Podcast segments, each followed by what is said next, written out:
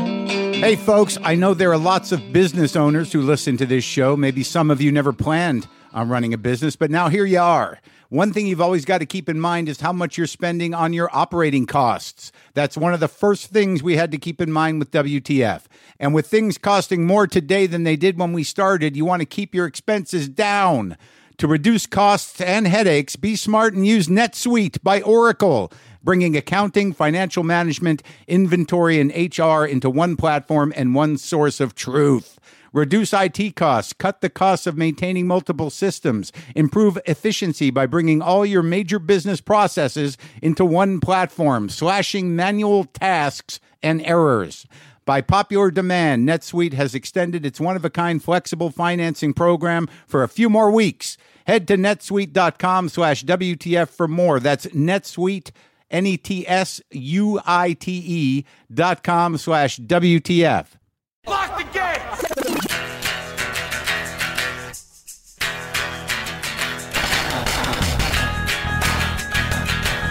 All right, let's do this. How are you, what the fuckers, what the fuck buddies, what the fuck nicks out in the streets? What's happening? I'm Mark Marin. This is my podcast, WTF. How's it going? Are you okay, man? I mean, you know, I know some people are worried about me, worried about the world, but how how are you there looking out your window, doing your dishes? getting all emotional for unclear reasons. How are you doing sitting there trying to work with your house that has become a some sort of strange kindergarten for your own children? How are you doing sitting alone wondering is it ever going to be okay? Is it ever going to be okay again? Is this just the way it is? Am I going to work? Is what I do relevant anymore? How are you? How's it going? So, look, on today's show, I talked to Jerry Seinfeld. I talked to him. I'll, I'll get into that a little more in a minute. Let's just get in, check in with the immediate situation, with what's happening. I'm hoping this week maybe I'll, I'll get out to do um, to, to be present at some protests for all the right reasons.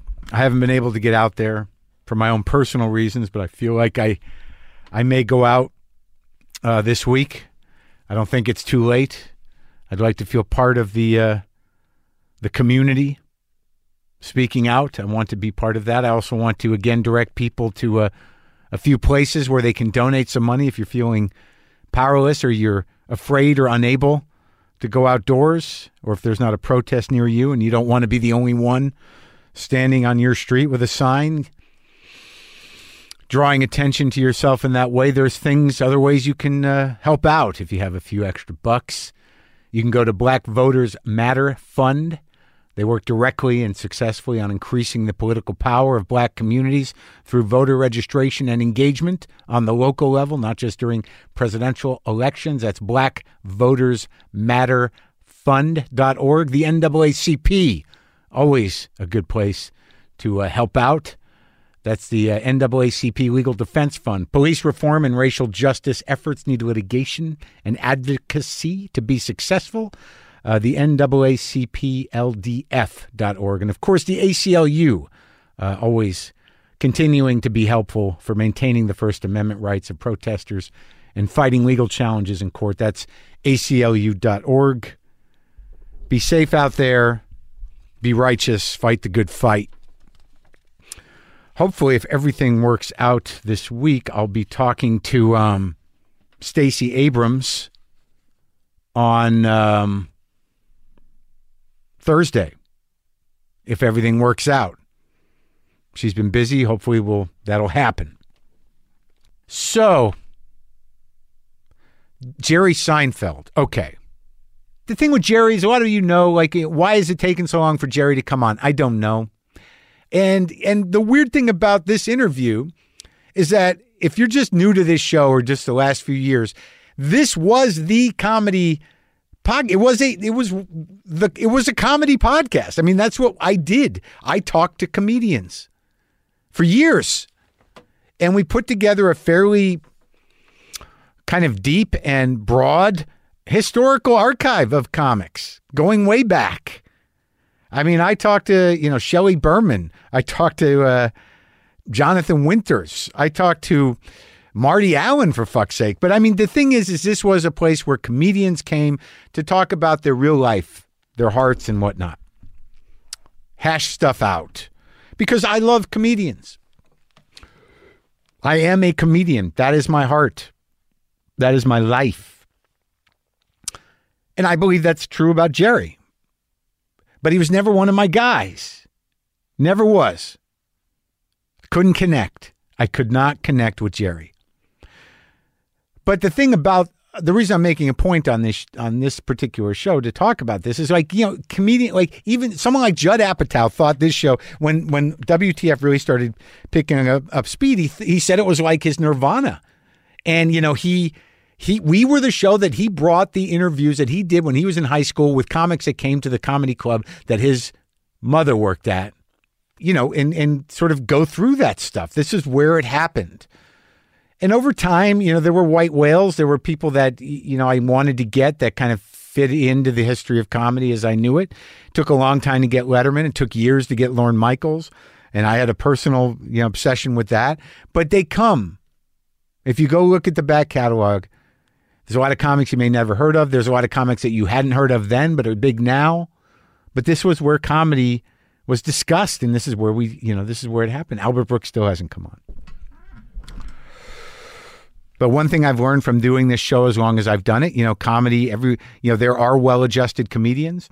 There are comedians that I don't think are funny, that people love. There are comedians that do things that I don't agree with, uh, but I understand and uh, n- sometimes still think are funny. There are comedians that um, don't show themselves at all in their act. That's rare. It's usually there somewhere, but it's not necessarily they don't think they are. But for me, comedy as a stage, when I was young, it was the only thing that made sense to me. It was the only thing when I watched it, I thought these guys make sense of stuff. These guys make it okay. These guys take big ideas, things that are frightening, overwhelming, seemingly complicated. Um, you know, confusing, and they kind of mm, render it down into something funny. For me, it was I got into it for the pursuit of of a certain personal truth, of a way to be seen, as a, a, as a way to express myself. And I tried a lot of different stuff, man. When I was in high school and college, photography, journalism, acting, uh, film studies, all this stuff. But it, from when I was 11 or 12 years old, in my heart, it was like comics are that's the noble profession. That's how you become a statesman of yourself. That's how you find your place in the world. That's how you share the truth as you see it. That's how you become who you are. It's deep, man. It's not for fucking lightweights or amateurs. It's all in there philosophy, psychology, history, everything, emotional truth. It's all in there. It's what comedy is to me. It's all of it. You can get on a stage and do whatever the fuck you want as long as it's funny. Now, I agree with that. And I just said it, so that's good. But what is funny, right? And what does it mean to be funny? I've talked about it with a lot of people, not necessarily so specifically as I talk about it with Jerry. There's no doubt that he's one of the most popular comics ever, and no doubt he's probably the richest comic ever. But why don't I? Why? How come I never connected with him? You know, how come? I imagine there's other people out there that didn't. Like I truly respect and understand and have a sort of deep well of empathy and love for for my my fellow comedians without a doubt and I judge and I resent and I'm critical sometimes and I dislike sometimes, but but the core of it is this is a community of rogues and socially awkward weirdos and hustlers, some borderline criminals, true artists, poets, people who are possessed by something that only they understand and have to make it understandable to others. It's not just a shtick, man. It's not just a job. Not for me. And not for the people I respect. It's a necessity and it's a channel of truth that can run very deep. But there was something that I needed. I got to get into it. You know, I got to get into it with Jerry. He, he wanted to come on, and I swear to God, I was like, Are you really? Are you sure? Maybe it was because it's easier now because he doesn't have to come here. I don't know. And I'm not sure I know after I talk to him but now he's part of it. Now he's part of the great uh, WTF tapestry that I'm weaving of the history of comedy, and he's an important part. And uh, I don't think there's an interview like this with him. I can, I can tell you that. And he's got a new stand-up special called uh, "23 Hours to Kill." It's uh, streaming on Netflix right now. I watched it and I watched uh, that old documentary Comedian for the first time, which I found difficult. And uh, also, I think it's important to note that this is the first interview I did since Lynn's passing. We didn't know really how or who to do that with. I mean, there was a, a an idea around with me and uh, Brendan McDonald that maybe I should talk to somebody I knew, and I and I think what I, I think I vetoed that in light of the fact that it seems that when I talk to people I know, even not that well, I get pretty emotional. And I kept it together for the most part. So uh, buckle up, because now now I'm driving, and uh, this is me and Jerry Seinfeld. Uh, coming right up in just a few minutes.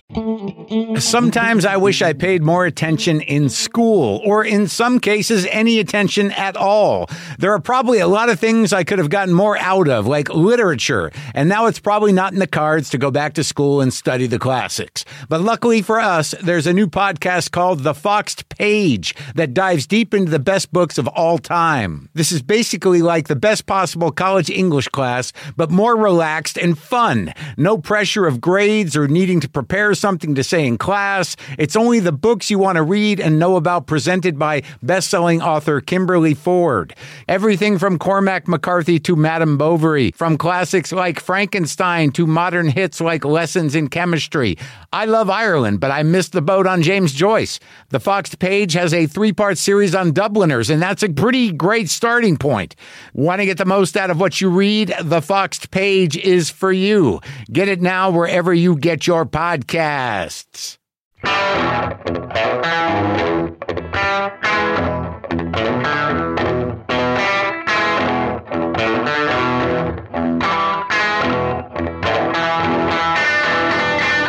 Hey, Mark.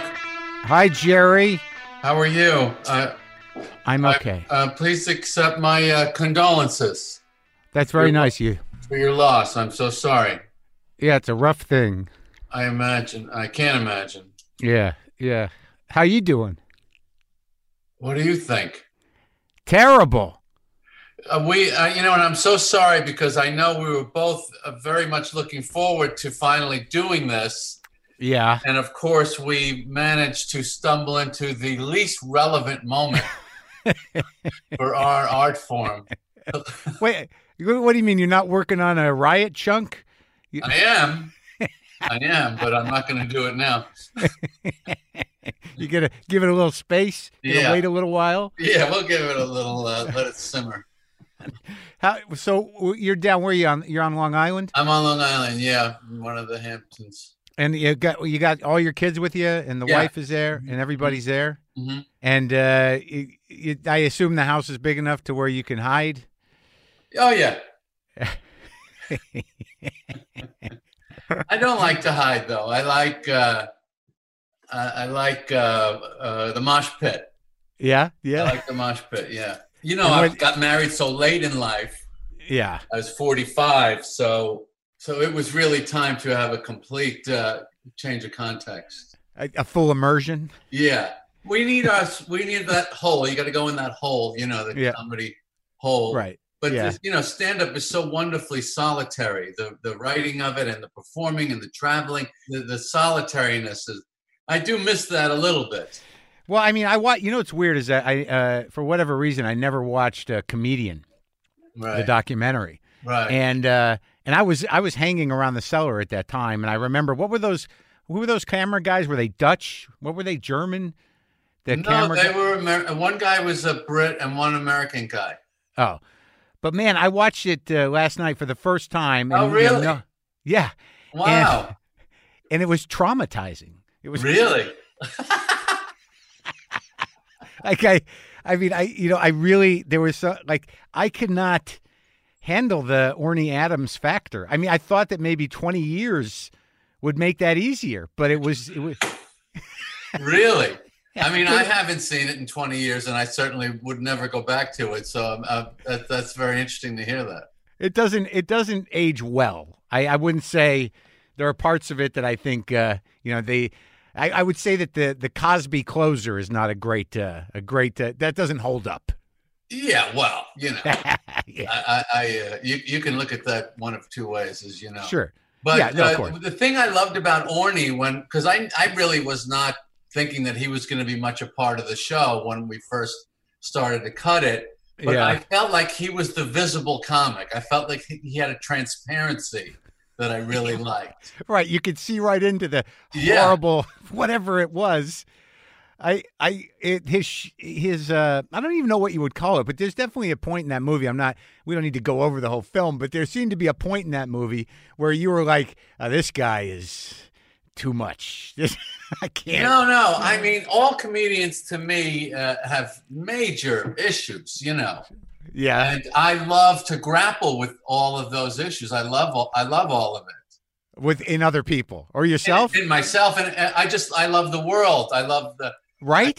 I have a book uh, coming out um, in October, and I wrote a lot of, you know, reflective stuff about comedy. And to me, the comedy was two things. It was being in the art of comedy, and Yeah. then being in the world of comedy. So Right. those were the, and you don't know when you start. You're attracted to comedy because of the the substance, but then you go in and then you find out oh, there's a world, Oh yeah. the world.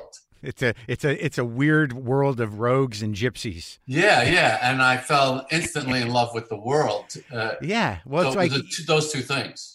Well, yeah, the whole world, you know, it, there there's something about all of us that uh, fundamentally doesn't fit into regular culture or society, and yet uh, when we all get together and that's sort of an understood thing, Yes. uh, there's there's a brotherhood to it that's Yes. very uh, forgiving and accepting, and I mean, Yeah. you know.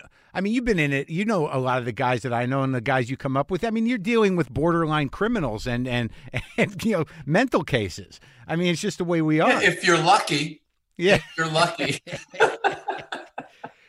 because I don't know what's spurred you to it, but when I was a kid, you know, I was a very much a, a Jackie Vernon fan, and my parents. Took oh, me I to love see, Jackie Vernon. Yeah, my parents took me to see him when I was like eleven, and in a in a nightclub, and you know, and we were sitting very Where? close in Albuquerque, New Mexico, at the Hilton. Wow. The Hilton Hotel had a, a nightclub. And he came out, and we're sitting very close, so I could see his, you know, sweat and his fat, and but like it's some something you know planted inside of me like you know this is the world i want to be in the world where this guy lives Right. Well, that's why I, I set up this little uh, tableau here of my. Uh, I set this up to because I've been doing interviews, yeah uh, and I thought, well, Oh, yeah, I big. gotta, what do I want behind me? So these are Yeah. the albums that I've saved all these years of, uh, you know, all the people that got me crazy. But um, now that you mention it, I've got to get a Jackie Vernon album. I need it. Jack. I, I love. i haven't seen a I jackie did. vernon album there must be one. Oh, I there haven't- must be. There must be. do you have that old uh, do you have that one album i found uh, a rodney dangerfield album before he was doing the no respect thing called loser Wow. you have that No, that's You- cool. you got to get that record. It's Yeah. like I, I don't know where I found it. I- It's, uh, it was signed too, so it was like he was still doing like long form story type of bits. No, none Wow. of the none before the hook. yeah, yeah, yeah. Yeah, it's Oh, kind of that's great. cool. I can see you got you got Lenny's Carnegie, you got Groucho, you got a Yeah. later a later Carlin record. I Yeah. can't. I it, you're, it's sort of small Alan when you put it- Sherman and Pryor and uh, Monty Python. and Oh, and now and Robert Klein. Klein, yeah. Those were you. I mean, who? How long back? How far back do you remember being uh, moved by comedy? When was the when was the moment? I, I, I suppose when Laughing came out, which I Yeah. guess was 67 or 8, Yeah. that, that it was a show of just all jokes. Just, it was all jokes. I, I that got me so vibrating. Very funny to look back on your childhood now and see you were headed down this path instantly and Yeah. had no idea. Yeah. And I was writing the copying the jokes from Laughing so I could refer to them in conversation the next day. I love Really? this one and I like that one, and you know. So and also that sort of gave you a sense of uh, structure, the joke structure. Yeah. Yes. So There it you was go. laughing. Huh? I mean, how old were you when laughing was on? I mean, I guess I was five, so you were like what? I was I'd be like 13, 12. and and that's when it registered. That's when you re- realized that people. Well, could be I no, I funny? didn't realize it then. I just I knew No, but I mean, you definitely liked was it. more into this than everybody else, but I didn't know that that was going to take me somewhere.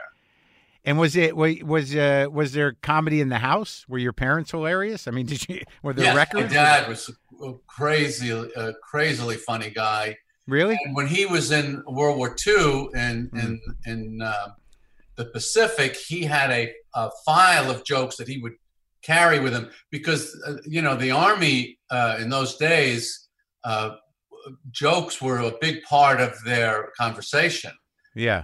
for all the obvious reasons, and Sure. and, and he would save them. So Uh-huh. that is a pretty clear genetic link that you know again not just remembering them writing them down He would write down jokes that other guys would tell him. Yeah, joke jokes. You know that Yeah. that, that was that was the currency. Joke jokes. That that kept him going. yeah, sure. And he was how what, what was he in the uh, Air Force, the Navy? What was he in? Army, regular GI, Yeah. Philippines, and uh, um, you know all the Pacific islands. Did he see uh, did, did he see action? Yeah. Oh yeah. Yeah. Did he Yeah. talk about it? All the time. Really? Yeah, guys who were in the army. Well, your father was not uh, in, in the war. Well, no, my dad was in the Air Force for two years, but it was like in the late '60s, and he entered as a he was you know getting his uh, residency as a surgeon, so they didn't send him to Vietnam. We were in Alaska for two years, so Oh, really? Wow. y- yeah, The so guys he- were in that that, that I know, I, my dad and his uncle and uncles that I had that Yeah. were in the army loved it so much they never stopped talking about it. really because Well, I, I mean you know, in I that heard way of it's such a, uh, uh, you know, what what's more impactful uh, a bonding in life thing, than yeah. if you've been in a war. So, but he like because I I thought there were like I've heard of guys who who uh you know who who it was so awful they they they never talked about the the horrors of Uh, the thing. But he sort of found camaraderie, I guess, and you know he had uh, guys that, that were in the war with him that he he hung out with, huh? Yeah, well, I mean, you know, I think he was kind of just drifting in life. They were Oh, very yeah. young, you know. Uh, Yeah.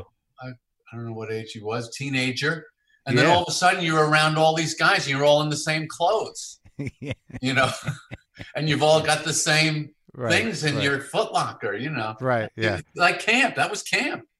It- the, the horrible camp. a horrible camp. You're getting shot at. Yeah, yeah, Yeah. yeah. That's it. Here's how you pack your locker, and this is how you avoid dying. Yeah. Say, and then like, uh, so where he grew up in New York, that guy, Yeah. Brooklyn, Bronx, Yeah. Manhattan. and like where his parents from, uh, like the old country kind of. yeah, deal? Austria. oh yeah, Austria. Mhm. I think one of mine's. Uh, I think my grandfather's family was Austrian, but that other than that, it's all Russia, the Jew Right. thing. Right. Would you remember your grandparents? Were you was it a Jewish no, thing? no grandparents. But None. My parents are both orphans. Really? Yeah. You're not joking.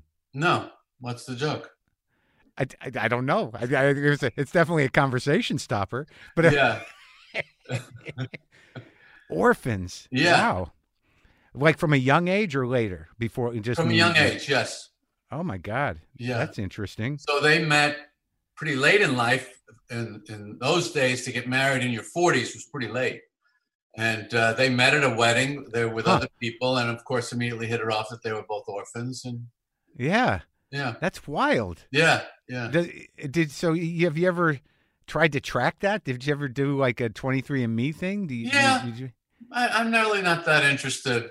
yeah. Um, but right. the the independence that you can uh, uh, imagine that they had Sure. uh, certainly came right into me. right. Be on your own. Be good on your own. And you've got you have siblings? Yeah, I have an older sister, Carolyn. Older sister, Yeah. and she's in show business. Yes, she works with me. Oh, that's good. so now, like you're growing up out there, where you're on Long Island or Queens Yes, or whatever, Long Island, Massapequa, Long Island. and your dad, like he comes back from the service. What what business is he in? What's his racket? He he couldn't function in any sort of uh, corporate environment or even a company. He couldn't work for anybody, you know, because he couldn't do what people told him to do. That's genetic too, then I guess, huh? Yeah. Yes, very much. So he loved when I got into stand up. He thought that's Right. I wish I had done that. right. But uh, so he had he started a sign business selling signs. Uh huh. He was and uh, so he got found a guy to paint them and then started selling them and and he could just drive around on his own. And so he loved that. General signage. General Like you- signage, yes. Storefront, cards, paper signs, you know, all those butcher shops, prime rib, dollar nineteen Right. pound, you know, all that stuff. So you could drive through Queens and go like, "That's my dad's sign." Yep. yep. And your mom? Did your mom work? My mom was a, uh bookkeeper for a while, and Yeah. then, uh, but mostly uh, a housewife. Oh wow. So like, how how Jewish did you grow up? Uh, my mother's side, heavy, orthodox, and Oh, really? my dad's side, nothing. So your mom had siblings who were Orthodox. Many siblings, yes. And when we went to their uh, that side in Brooklyn, it was scary. It was dark and it was scary. Funny smelling kitchens. Yeah, yeah. I love the food. Syrian. Oh, Syrian Jews. My dad is Austrian. My mom is Syrian.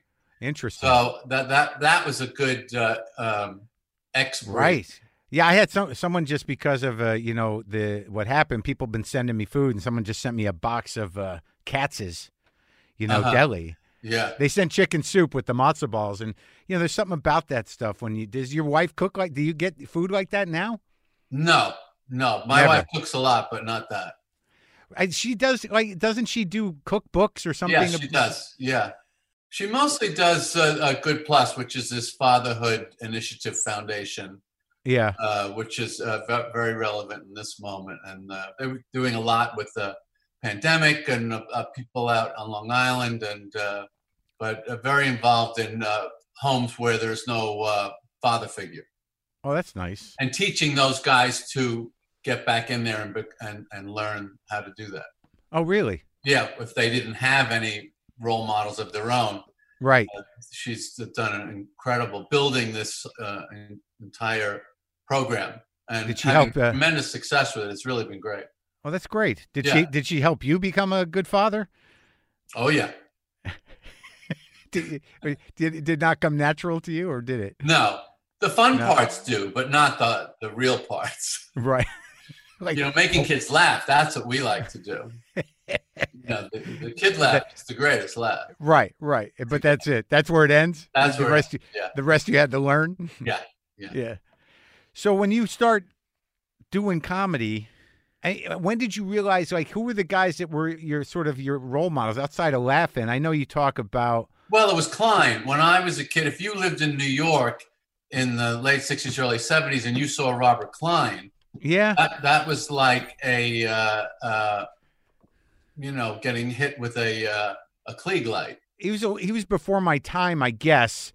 Because like he was never one of my guys. I didn't have those records, and I, you know I should have had those records because I had other records. I've grown to appreciate him, but he was the guy that really put it in your mind you could Oh, do it. Well, th- yeah, the, I, I followed him everywhere. Whenever he did, uh, w- he was working. I was there to see it. When you were a teenager? Yeah, yeah.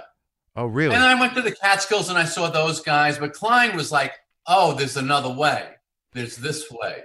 If you grew up in New York, you could have a New York attitude, but Right. no cufflinks and ruffled shirts. You'd go up to the Catskills with your folks or what? Yeah, with my folks, and I even went as a teenager with uh, my Queens College buddies, and we just we would go see John Biner or anybody like that. That was uh, Oh, really? yeah. Who like who else did you see up there at that time? Oh well, there was Mousy Lawrence. We loved the old guys. We loved all of them. I, I still love all of them. I have I am very non-judgmental of uh, comedic style. Yeah. Um, I, I could ki- uh, uh, to give it a you know an accessible example. George Carlin, AM and FM, no difference for me. Right. No difference. yeah. I love both of them equally. Yeah. but do- but you do have don't you feel like you do have um I think you you have a work ethic that is is sort of daunting and I and and don't you do you judge comics by their work ethic? No, No. no, I judge them by the the elegance of their structure. So when did you start like when you when you watched Klein, did you meet Klein when you were a teenager? No, no, I was I was working a number of years. We fir- finally met. So when you started doing it um you started at the strip? Yeah, and uh, Catch a Rising Star was the very first place I went, and then we couldn't get on stage there, and then the strip opened up, and we were able to get on stage. What what what, what year was so 70 what? 75, 76. is when Catch opened? Catch opened 73, I think. The improv, I think, 66. Yeah, the improv was they did a, a variety show for Yeah. for type of thing. So you're like sort of the second wave. So like Yeah, second wave, right. so like Richard Lewis and those guys are Right. above you. You're the Right. one after them. So Bob you're Shaw, Larry David, uh, Brenner. Um, Bob Shaw saw me once at the old improv before it closed. And he said, That's funny stuff. I'll let you know how it works. one of the most powerful comics I've ever seen. Still, Bob Shaw. Bob Shaw, in his moment, was a brutally funny guy.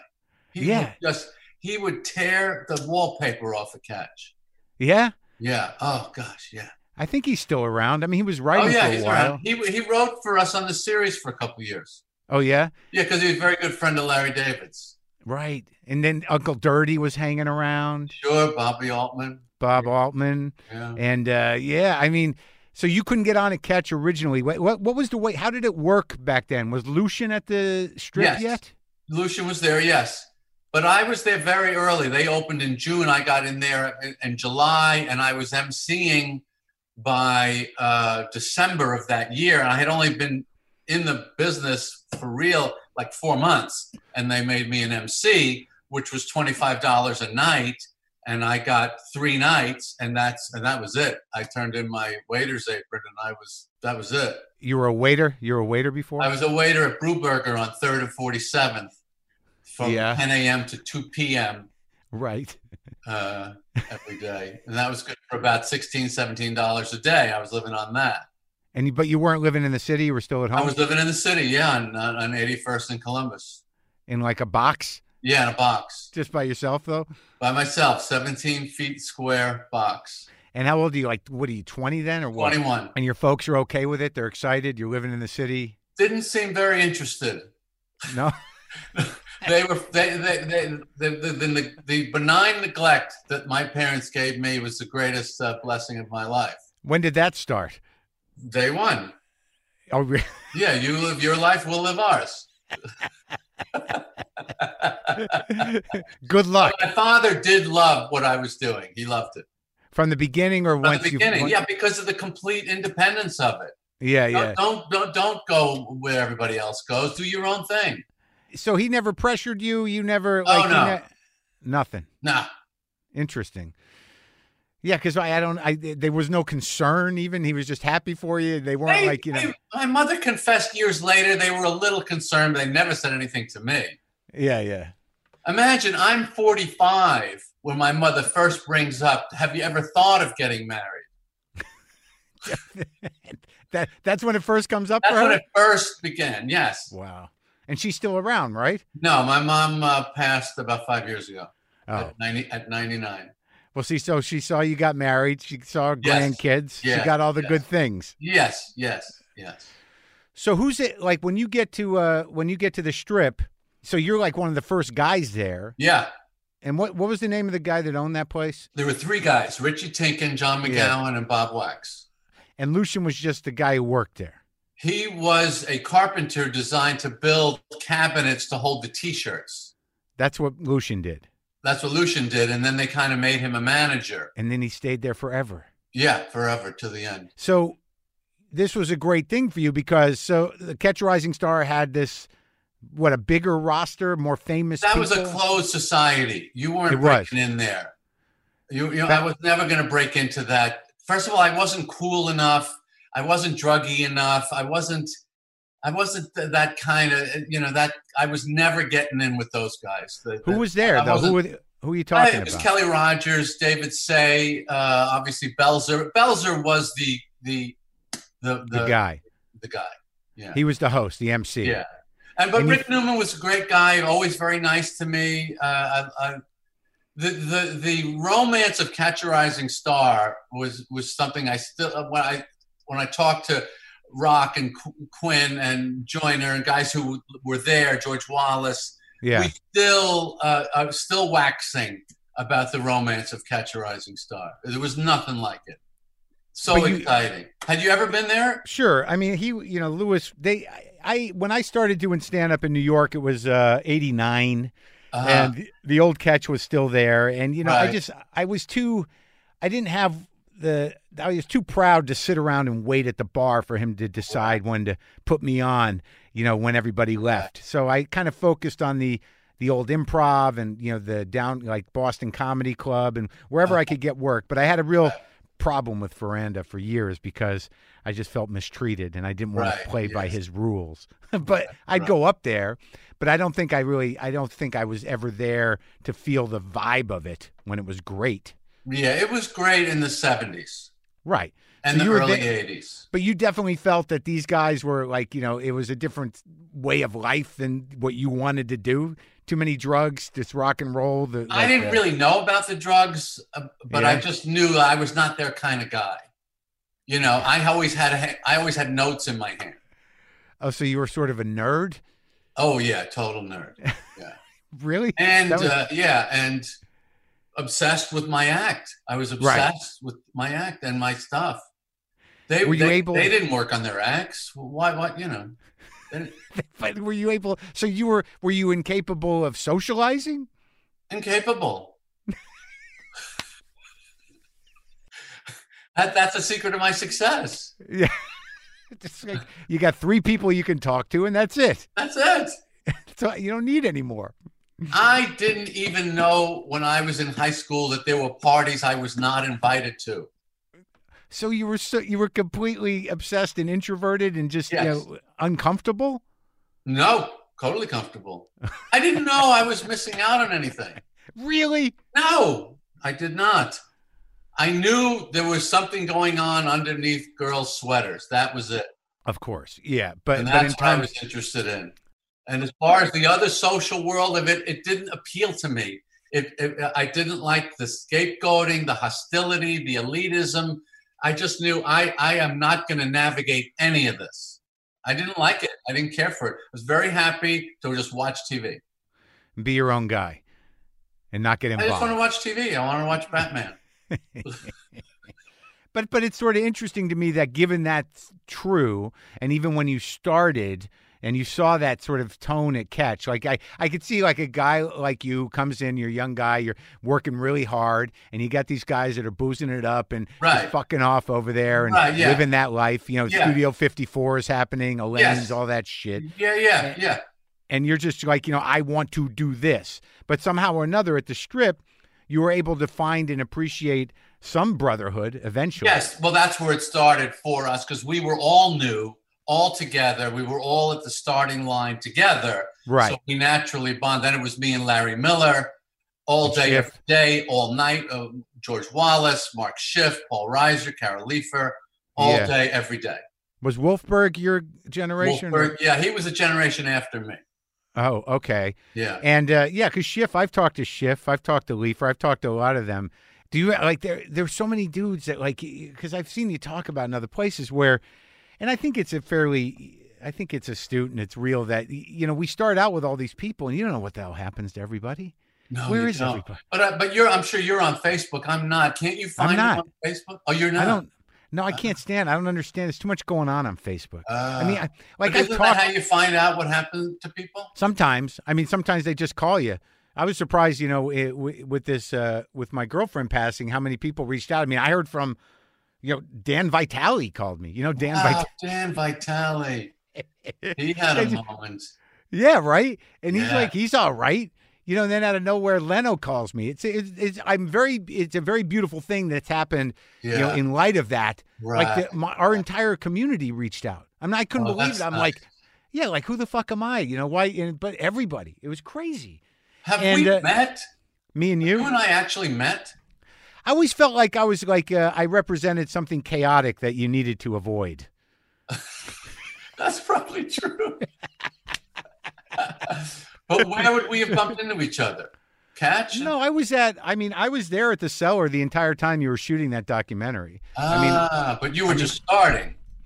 Not really. I mean, I started in You started in '89, but though you were 10 years, still kind of starting. '88. I started in '88, Right. and I started doing. I moved to New York in '89, and you know, I was working Right. in Boston doing one nighters. But yeah, I was definitely around. I never got in at the cellar either, by the way. I didn't fit in there. I, That- she didn't pass me until she saw my HBO half hour in '95.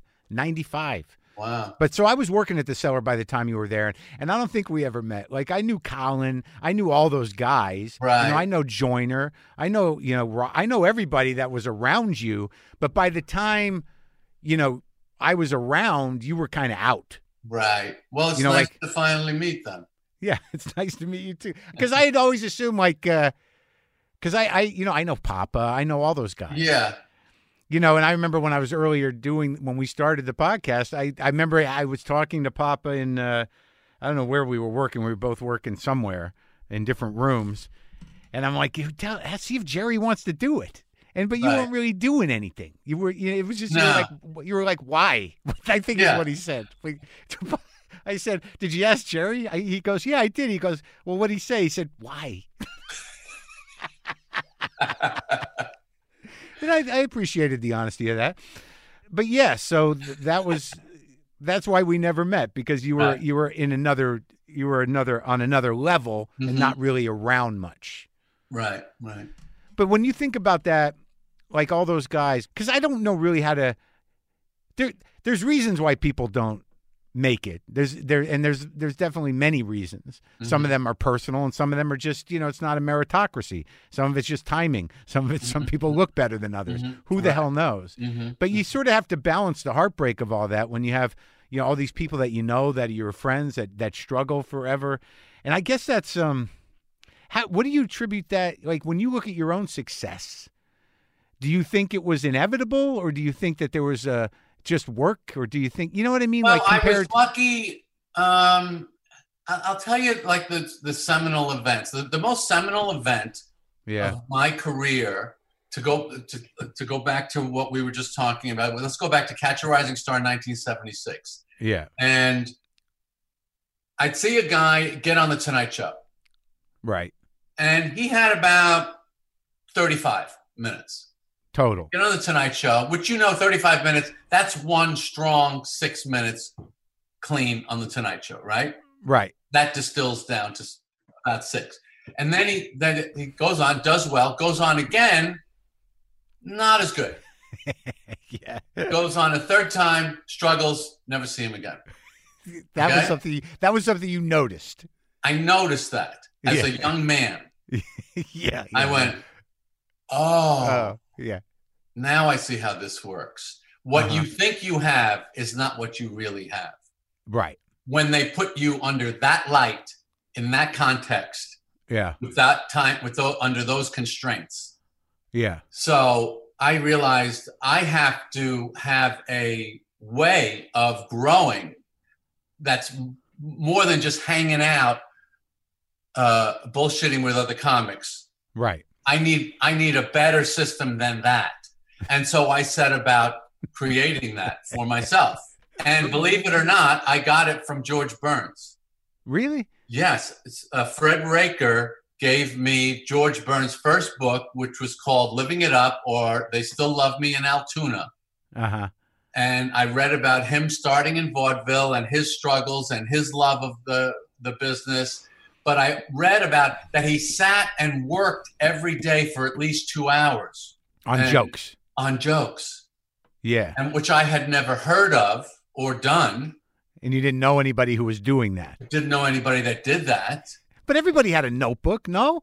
Yeah, I had notebooks, but nobody sat down and said, uh, you know, I want to do something on, uh, you know, what, Right. you know, dogs. with Right.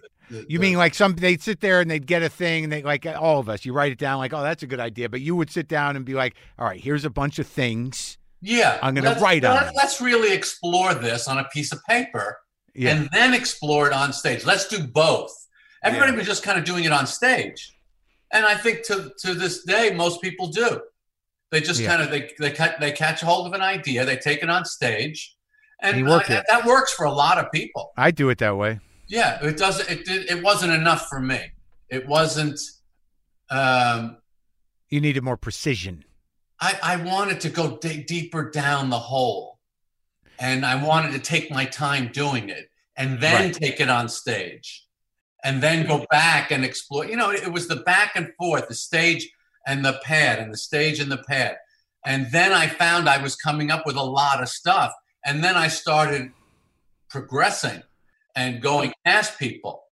And I thought, oh, this is this is my way. So that that so that first seminal moment was realizing that you had to do that. Well, I thought if I'm going to get on the Tonight Show three times a year and crush every one of them, Yeah. uh, we, this has got to be a, a bit of a serious endeavor. Because I loved it so much, and all I wanted was I didn't want to get kicked out. I've seen so many people get kicked out. Of the Tonight Show. Yeah, you get on, you do a couple shots, and they don't want you anymore. Right. So I didn't want to be one. I didn't want to be in one of those casualties. So you were like Brenner was more of the the way to go. Yes. Right. The guys that were Although there. Oh, he would always say, when I used to see him at catch all the time, and he would then on stage, and he would have notes on stage, and he would bang around on stage. yeah. But most guys. So anyway, anyway, if you go from that moment to when Larry David and I got the TV series, Yeah. and, and and and you roll a blank sheet of paper into a typewriter, I was not intimidated by that because I've been looking at blank sheets of paper for years at that time. you knew how to write the I bits. knew how to write. Yeah, when Jerry and George sit down together at the coffee shop, Larry and I, neither one of us was intimidated by that. Yeah. yeah, yeah. Nowadays, a comic gets a shot for a, a network show, and they go, "Well, we have TV writers that will take your humor and put it in TV Right. form." Right. Well, you're finished right there. You're done. You're No, toast. I've, I- I've been that guy a few times. sure, and I know, Yeah. a lot, and we both could r- rattle off a list of names. You got to realize you're the best writer in the room. Sure. Eventually that, that worked out. You know, I, I, I not to, uh, you, you know, I had a series on IFC, but nonetheless, I, I got that out of my system. Why But, didn't uh, you stay with that? I did four seasons. Oh, oh, that's a And- lot.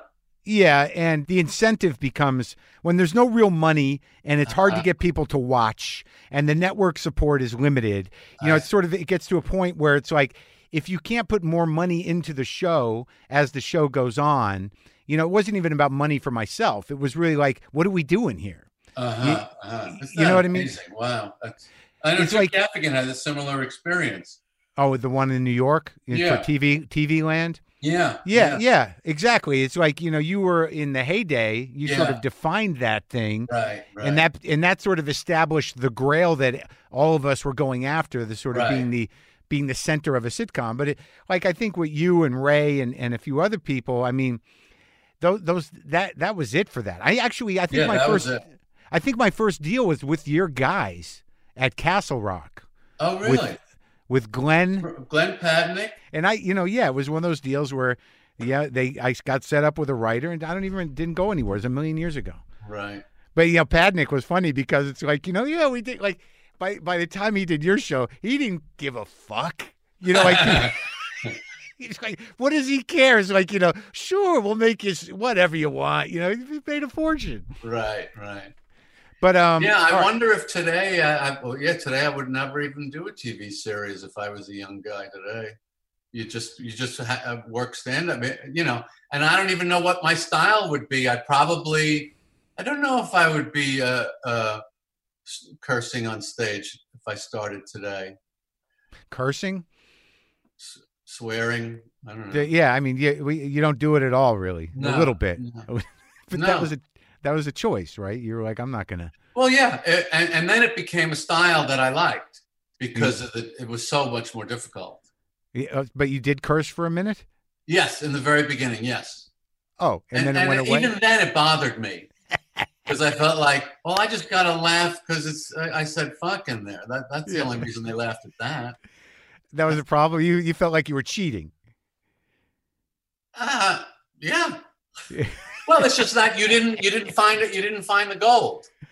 I You get know. it, man. So, but when you started, before you do these long form pieces, where you, I mean, did you just did you do one liners? Was there a, bu- a building process? I mean, I know all your bits kind of have jokes all the way through them, but I Mm-hmm. mean, at the beginning, before you went digging, did Yeah. you to learn how to be funny? You must have just done little jokes. No, I always started off like when I start talking about cereal, I'm going to talk about everything that, uh, that with cereal. I'm Yeah. going to talk about the proof of purchase seal. I'm I going think to you're talk still about, talking about cereal, didn't I'm you? Still, still ta- talking about it. Yeah. I think you- you shifted from. I think we're talking about Pop Tarts now. You're 65. We got the Pop Tarts. Yeah, I think the horse has been the steadiest thing uh, in my comedy diet. For some reason, The horse? horses constantly pop up in my act. I love the comedy of the horse. Oh, the clo- oh, the right, your closer, the new closer with the stall. Yeah, it's in there too. Yeah, There's a horse. yeah. I- Even I- the there's- horses stick their there's- head over the. Yeah, there's there's horse. There's uh, I think there there- there's a lot of times there's a bit of a a poop reference at the end of some of the bigger. bits. Yes, yes. but no, but no cursing. Just No, the- no. all right, so Larry, he won't talk to me. I don't know why. I see him sometimes. Oh, He- really? He's, he's nice to me, but he won't talk to me. That's weird. I wonder why. I don't know. It's I think it's really more about people, as- like you said, like do I have to? Is it necessary? Right. So- right. but when you met him, so we- you guys, you were always friends because I, I remember early on In there was comedy, yes, yes. He, he he was a few years ahead of me, a couple years maybe, and uh, and and we would anytime we would bump into each other, from the first word out of our mouth, it was a hilarious, inane conversation. And Uh-huh. so when I got this offer from NBC, if you wasn't even an offer, they were just like, if you ever have any ideas, this right. um, you know, we'd be interested in hearing them. And I loved the way Larry and I talked. I said, I want a show that sounds like the way Larry and I talk. and that was it.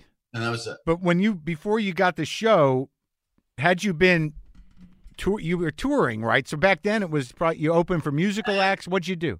Yeah, a lot of that. I mean, uh, comedy clubs were, this is, you know, the mid 80s was, uh, I, I rode the comedy boom. I was the comedy boom.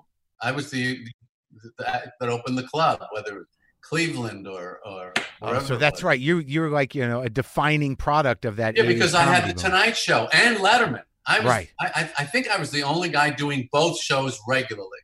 and you had an hour. I had an hour. Yeah. And how long did you like ride that first hour? I mean, I, the, the act never stops. Exactly. Right. It's a co- it's a combine. It's a threshing machine. It's just Yeah. You're just consuming grain. keep going, and right. Making bales of hay behind you.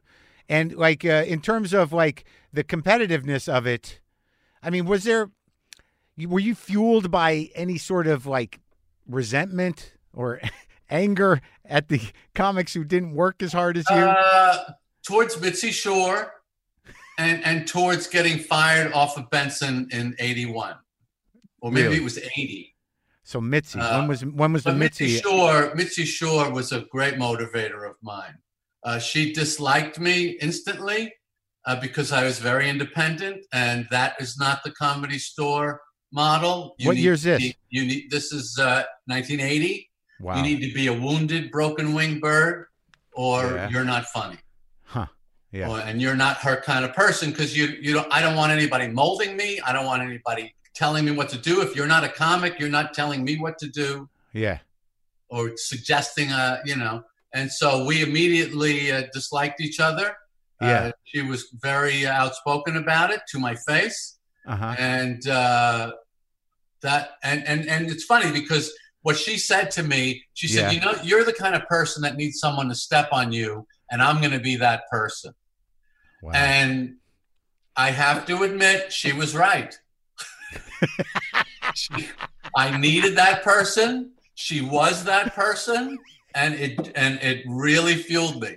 It worked. I never Yeah, talked But to I her would again. never, I would never, and to this day, I feel no competition with any other comedians. I love, I, I adore my uh, colleagues, and I love. but them. but what but let's I mean that's interesting to me though because you know I was a doorman at the store in the late 80s and you know I kind of bought into that trip a bit you know and it kind of formed me though I was fucked up on drugs so like I I don't know you know w- the place fucked with my head a bit but right.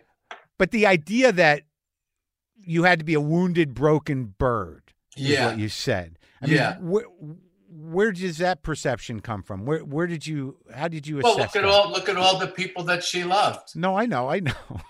but were you also saying that? I don't fit that pattern. No, I know, but you but but you love those people, Yes, I did. right? Right, but you didn't feel like it was necessary to be that. You weren't Uh, that. you can't be wha- any wha- other than what you are. No, that's you can true. only be what you are. But that, but that, but you disagreed with that idea that you know you didn't have to be wounded, you didn't have to be broken to be funny. No, of course not. Funny has nothing to do with anything. You know that, Mark. It has nothing to do with anything. I- I think It's not, fundamentally, it's not about a type. You know, right? No, I agree, I agree. But I it mean, is it does, sprinkled. It's like dandelion spores. It's just sprinkled out there. Yeah, but, but but it does serve a purpose. I mean, people who are who are you know the, the reason you're funny is that you know you, it's part of your ability to deflect and to charm. Eh, I I mean, am going to stop you at the reason. There's no reason. no, You're funny if you're funny yeah, and you love to be funny. If you're Uh-huh. funny and you love to be funny, yeah. you, there you go. So okay, but so you never you never question the psychology of funny, No, I reject that entire premise. really? Oh yeah. Oh You- you yeah. Uh, j- Look at my face. Yeah, Don't you see how that I totally reject that? You're No, I see. funny if you're funny. Period. but you, so there's no why. No. If there and who and if there is, who cares? Okay, so then uh, set that aside. Okay. then and and and you know you you you have this uh, okay that's your your ethic around humor and and you know finding the joke and drilling down and making the perfect joke and so because i i was trying to figure something out about my feelings about you as a comic and whatnot and i understand all that you, you know but for you and, and this goes along with it that the only risk that you run on, on stage, Roy, the risk that you take, the, the most frightening risk is that the joke won't work. That, like, what you have on the line is that, is that I crafted this thing, and if it fails, I got to go back and fix it, or I got to figure out why it's not funny. That's it. or chuck it. Right. Right. The ri- so the, and so you don't risk any of your personality or your well-being necessarily, or do you? I, I think standing up on stage by myself and saying I'm going to make you laugh. That's a pretty good risk, I'll say. Yeah, no, but that's what that's I'm a saying. pretty good yeah. risk. I Okay. think the average person would say that's a little risky. Right. But does it does it does it dis- like when you don't do that, when it doesn't work out, and I noticed a little bit in the old documentary, do you beat the shit out of yourself? Do you you know go into a dark place? Do you like does comedy save you from the darkness, Jerry? Uh, yes, it does. Okay. Okay, so and and and and it is the darkness. well that's a that's a why. Well, if you if you choose to play the game Uh-huh. uh, publicly, right. then then then you're accepting I'm going to take the hit. And, yeah, no, I get it. I get that. I and, think I, and I'm gonna I'm gonna I'm gonna you know Michael Richards used to love to tell the story. You know that that uh, I I I don't know what Native American tribe he w- was that had comedians that there were comedians in Native American culture yeah. and if you decided you wanted to be one of them, the first thing they would do is you had to eat a piece of caca. Yeah. And he, Michael, that's how Michael would tell the story. And if you could do it, they would Yeah. accept you and and in, into the group. Well, I think that's ultimately, you know, my relationship with your comedy has been difficult for me because, you know, I come from a school where, you know, I improvise and I create bits on stage. I do most of my writing in the moment. I've done five or six, you know, I mean, I've done many hours. But like ultimately, there came a point because of you. The last three specials I've done, the last two for Netflix and one for Epics, you know, I decided I'm like, all right, well, fuck it. I'll I'll I'll do the whole I'll do the work and I'll structure this thing.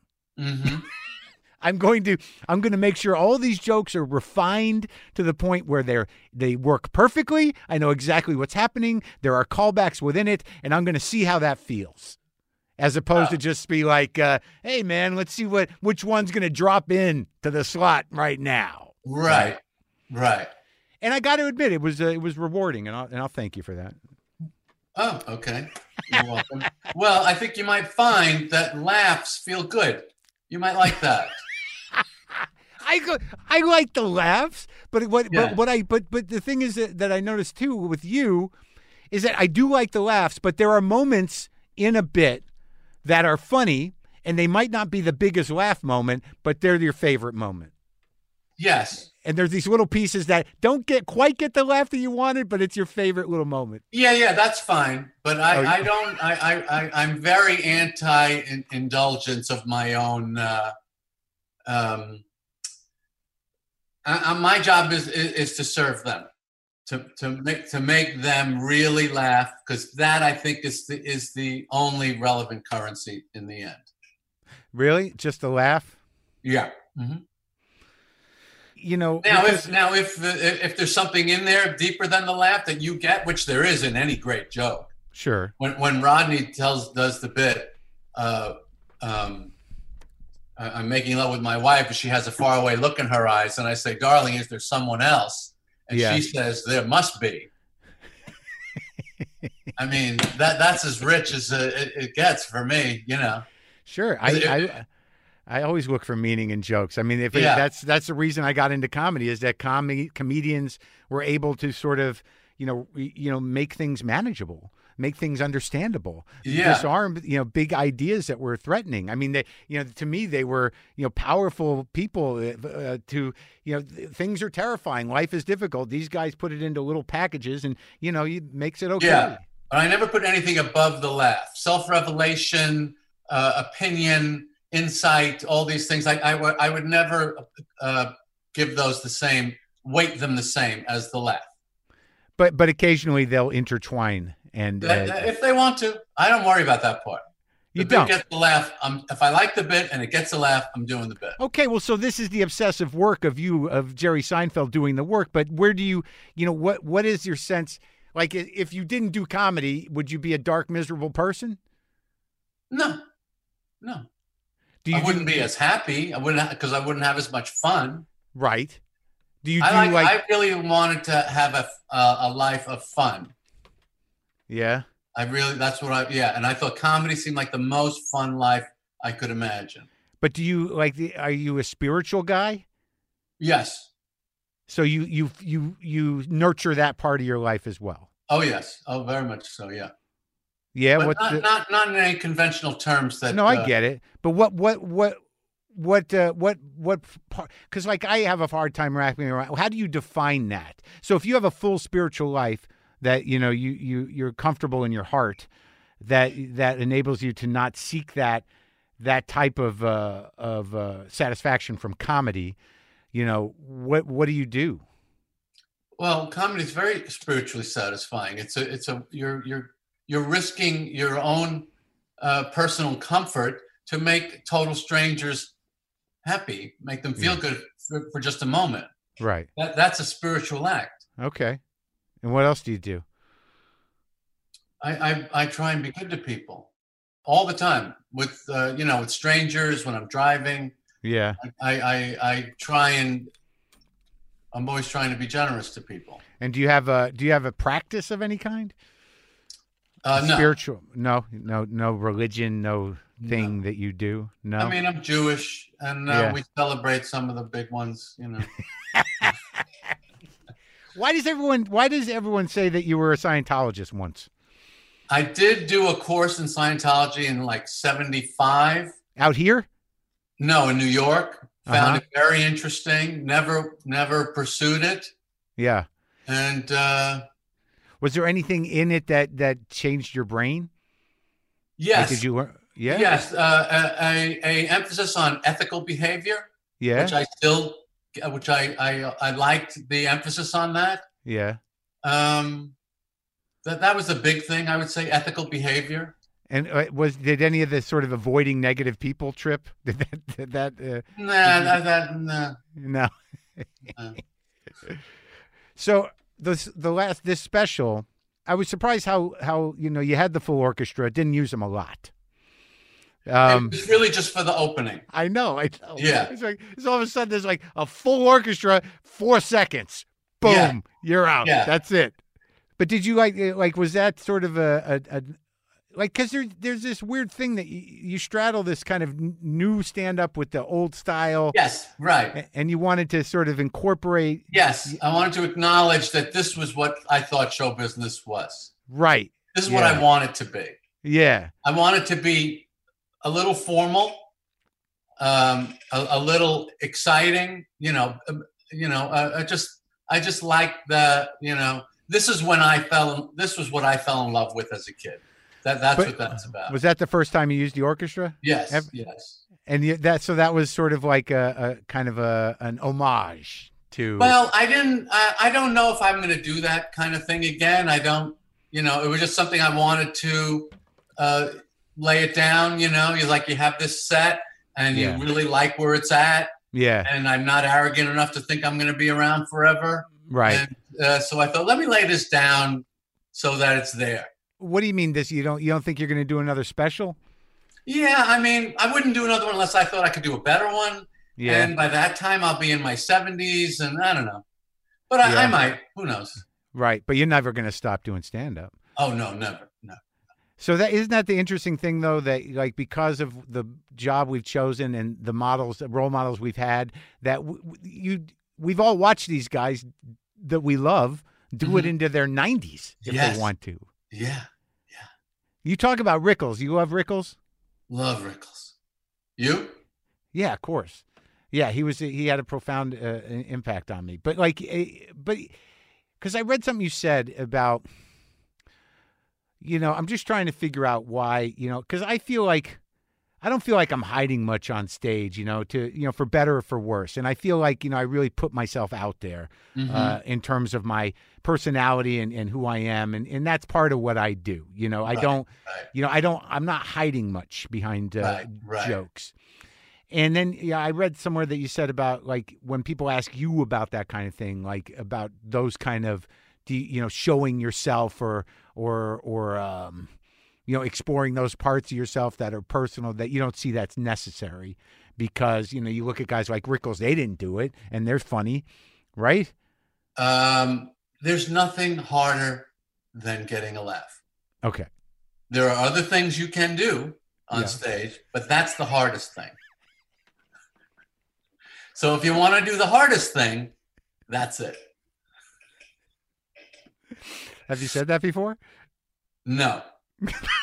um, and So- I and, and I and I totally accept and approve of people doing whatever the hell you want. I get it. I comedy is when you go to the uh, the music store and you buy a guitar. The cash, the guy at the cash register doesn't tell you what to do with it. Right. No, You I do know. whatever you want with it. That's right. And and So people that's do. what I think about comedy. Do whatever you want with it. So if that's what you like to do, I'm for that. but But, but I like to do the other thing. That's what I like to do. the, the funny thing. I like to laugh. I like to hear it. I I, I think I- we all. I- I, thi- do you know any I want to comics? hear that- it. I want to hear that laugh. I can't. I love it. do you know a lot of comics that don't like the laugh? No, I don't know any comics that don't like the laugh, but there are comics that will tell you, and I'm sure you're one of them, that there are other interesting things that you can do. And that's where we're going to part ways. I think the laugh is very important, but I do. I don't mind a, like a laugh that could be crying. There's a fine line between that laugh of like, oh god, I don't mind that laugh. It's a different type of laugh. Yeah, yeah. As long as there's a laugh, I don't care what, you know, as long as there's a laugh. All right, so You knew this I- was I- going to happen, right? When we talked. Kinda. Well, I mean, I, Yeah. but but so you do, but the, you do have a sense of who I am. I think so. Yeah. From Tom Papa. He's told me about you. Tom and I get along, Yeah. but okay, all right, yeah. I mean, and I and I understand. But you know, obviously, this is a part of comedy today. And People, uh, I I think young people very much expect comedians to tell me what makes you tick. You know, I guess. I mean, I definitely like the laugh, and I do get good laughs. And uh, and I've always and I get more laughs now than I used to. And I think there was a a growing up process around that. I think that there was a time where you know even even in that that album that you have right next to your head right now. I mean, when you look at Lenny Bruce, who you know you put into context of a time Yeah. that he lived in. I mean, you know, there was there was some other intention there. A lot of times, the, the intention was to get a laugh, but sometimes it took a while to get there. So You have Right. to sort of decide, you know, how you're going to do that. You know, and like you said, y- as a comic, go ahead, do whatever the fuck you want. And people do. And it takes a long time to figure out how you're going to own that space. But ultimately, I do believe what you're saying is true that you should get the laugh as quickly as possible and as often as possible. yeah. Yeah, I mean, I'm not, I'm not arguing with you on that. I just think it was interesting to me that when you talk about Don Rickles, you know, I can clearly see, you know, watching Rickles, you know, whether he's just doing jokes or however good his timing is or whatever, that you know, there are moments there where I'm like, this is a man filled with rage. Um, I do think uh, we, we we could we, we could come up with a number of different uh, words that are in and around rage, Yeah, but an essential element to be sure in comedy. yeah, It is essential. R- Aggression, confrontation, uh-huh. uh, resentment, Yeah. irritation. sure, It, it's got it, they're they're they're varietals like Yeah. like like wines, right, You know, right. You just have to make sure but that you there, can't not have it. If you don't have it, I don't think you're gonna get laughs. if you don't have the, the If you the- don't the- have that if element you're not, if you're not on the anger spectrum, somewhere, yes, yeah, okay. Well, many that's good. words we can we can apply many words. Okay, to this, no, I like it. to this And- substance, but it's an essential ingredient, yes, I, I think, and I have it too. Yeah, I know. I feel it. See, that's funny. yeah, I know. I was just trying to get at it. You know, it took an Yeah. hour. Um, But I think the greatest use of it is to process it through a laugh machine.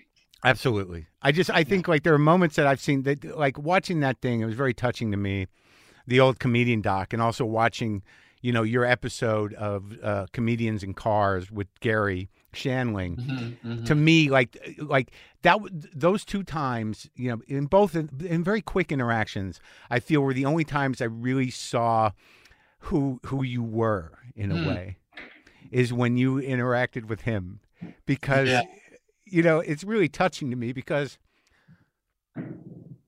there was something about him you know, Yes. where he he could really see you you know yes. and and and you don't have that with a lot of people. You know, correct. Correct. Yeah. Yeah. and there was just a couple moments there where it was like, like he's like he was one of the guys where I, I'm sorry I'm choked up, but um, like he made you laugh in that way that was deeper than just a laugh.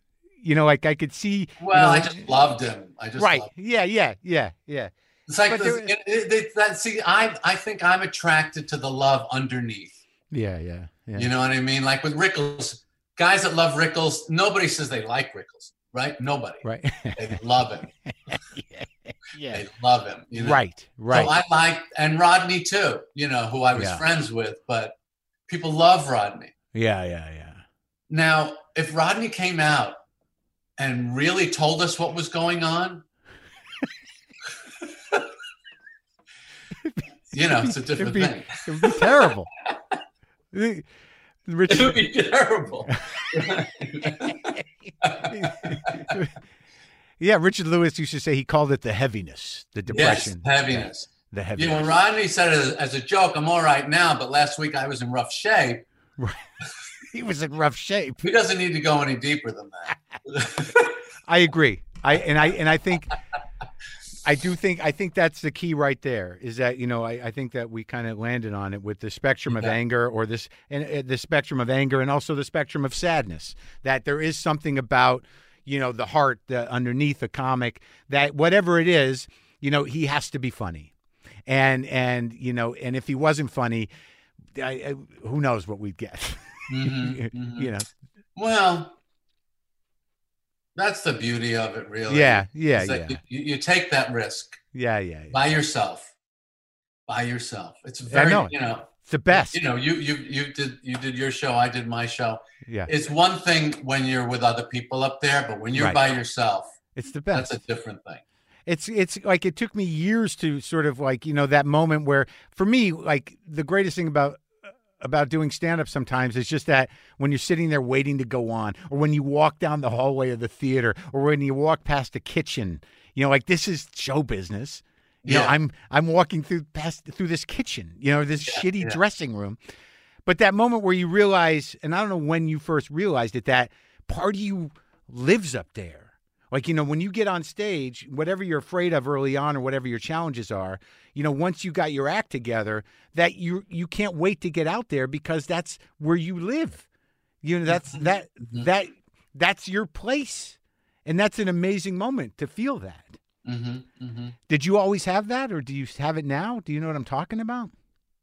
That that's my place. Well, just that like part of you lives up there. That's the most comfortable you're going to be. No, what, what No. no, I mean I mean, sometimes my my manager and I will always have these uh, moments where he'll talk about how great the set was. Did you, he said- and he says, "Did you realize?" And I go, "No, I'm busy." Yeah. You know.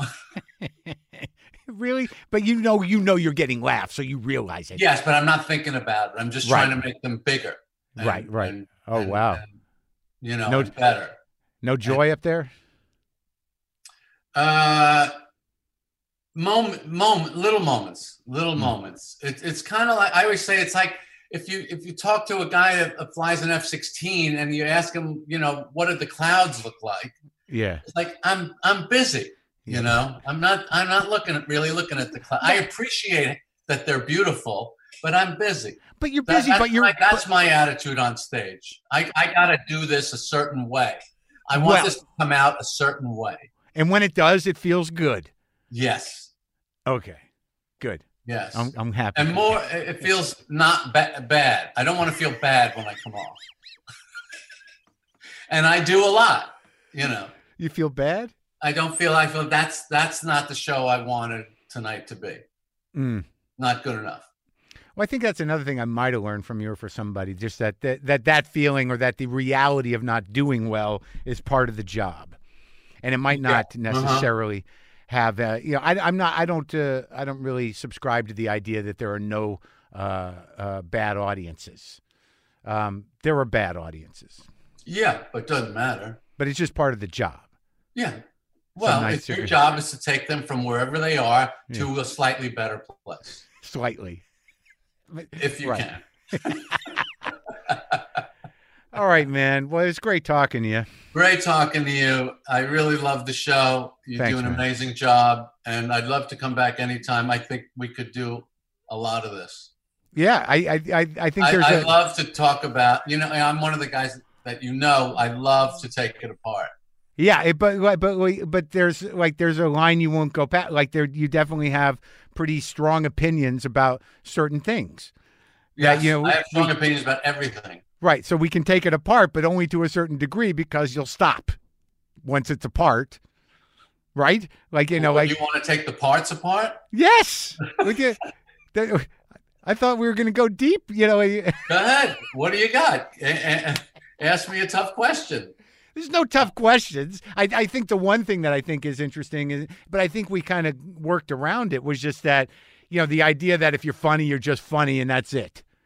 That it doesn't run deeper than that. But I think the more we talk about it, that if you're funny, there seem you can't be funny without a certain amount of uh, something on the anger spectrum or something on you know the spectrum Oh, of sure. uh, yeah, yeah. yeah, But all of those things are are minor right, They're minors. The major is the ball coming off the bat. Is the ball coming off the bat? yeah. That's yeah. what I care about. That's what I live for. That's what I think is the gift. Right. Well, how do you decide? Do you uh, you challenge yourself to you know kind of take all these things apart and to really get into these the minutia of stuff and and write the shit out of stuff. But you know, how do you know? How do you decide what you what isn't funny? What when when do you? I mean, outside of just saying like I can't make that funny, are there things that, that you don't even want to try to make funny? Yeah, because they're easy, or that's, I've seen things like that, or it's that's not challenging, or it's not original enough. It's not. Uh, um, you you want to dig out something that nobody really saw. But you do that with with with stuff that's you don't do that with like death. You don't do that with like you know If I- heartbreak. Um, I I do I do have some stuff like that. Um, uh, that you know when you're born, it's you know two people walk in, three come oh out. yeah, yeah, oh You yeah, die, right. They die. It's one less You know. people. Yeah, it's a different number of people. That you're go- right. you're going back to the same room. Right, but that was you know? good. That's yeah, that's so good. that's a death joke, yeah, but it gets a solid laugh, so I'm Right. allowed to do it. right. Got it. It's Yeah. got it's got to pay its way. It's got It's you good. gotta- you know, uh, it's good. I- yeah, that that was heavy. I you know I like that one actually. You know, that that, that there's a different number of people. You you, you yeah. need So to say that's fun for me. right. you know, okay, I'm going to talk about death, but you know, and that, and that was challenging to get a laugh big enough for me to keep that in. yeah. You know, Where do you work out the sets now? I, I thought that was interesting. Gotham. I, I love Gotham on 23rd. Oh yeah, Chris's place. Yeah, So you'll just do what you know a week or a residency once twice a week for no, a I month or just two. I just drive by and go in.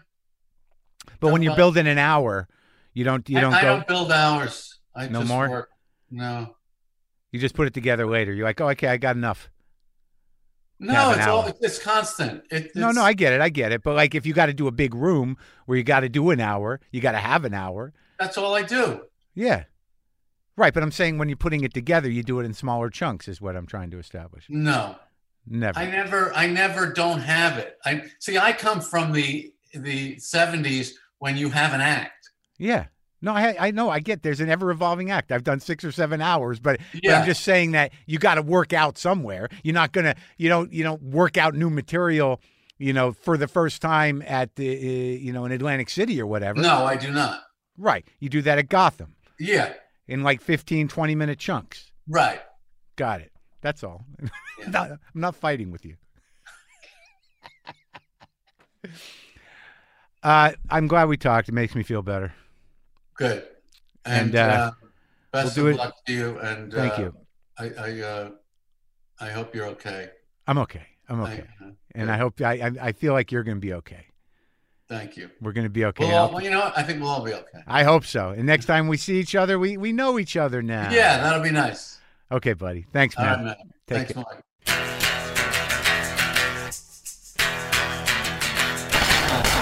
Okay, that was me and Jerry. That's how it went. That's how we are.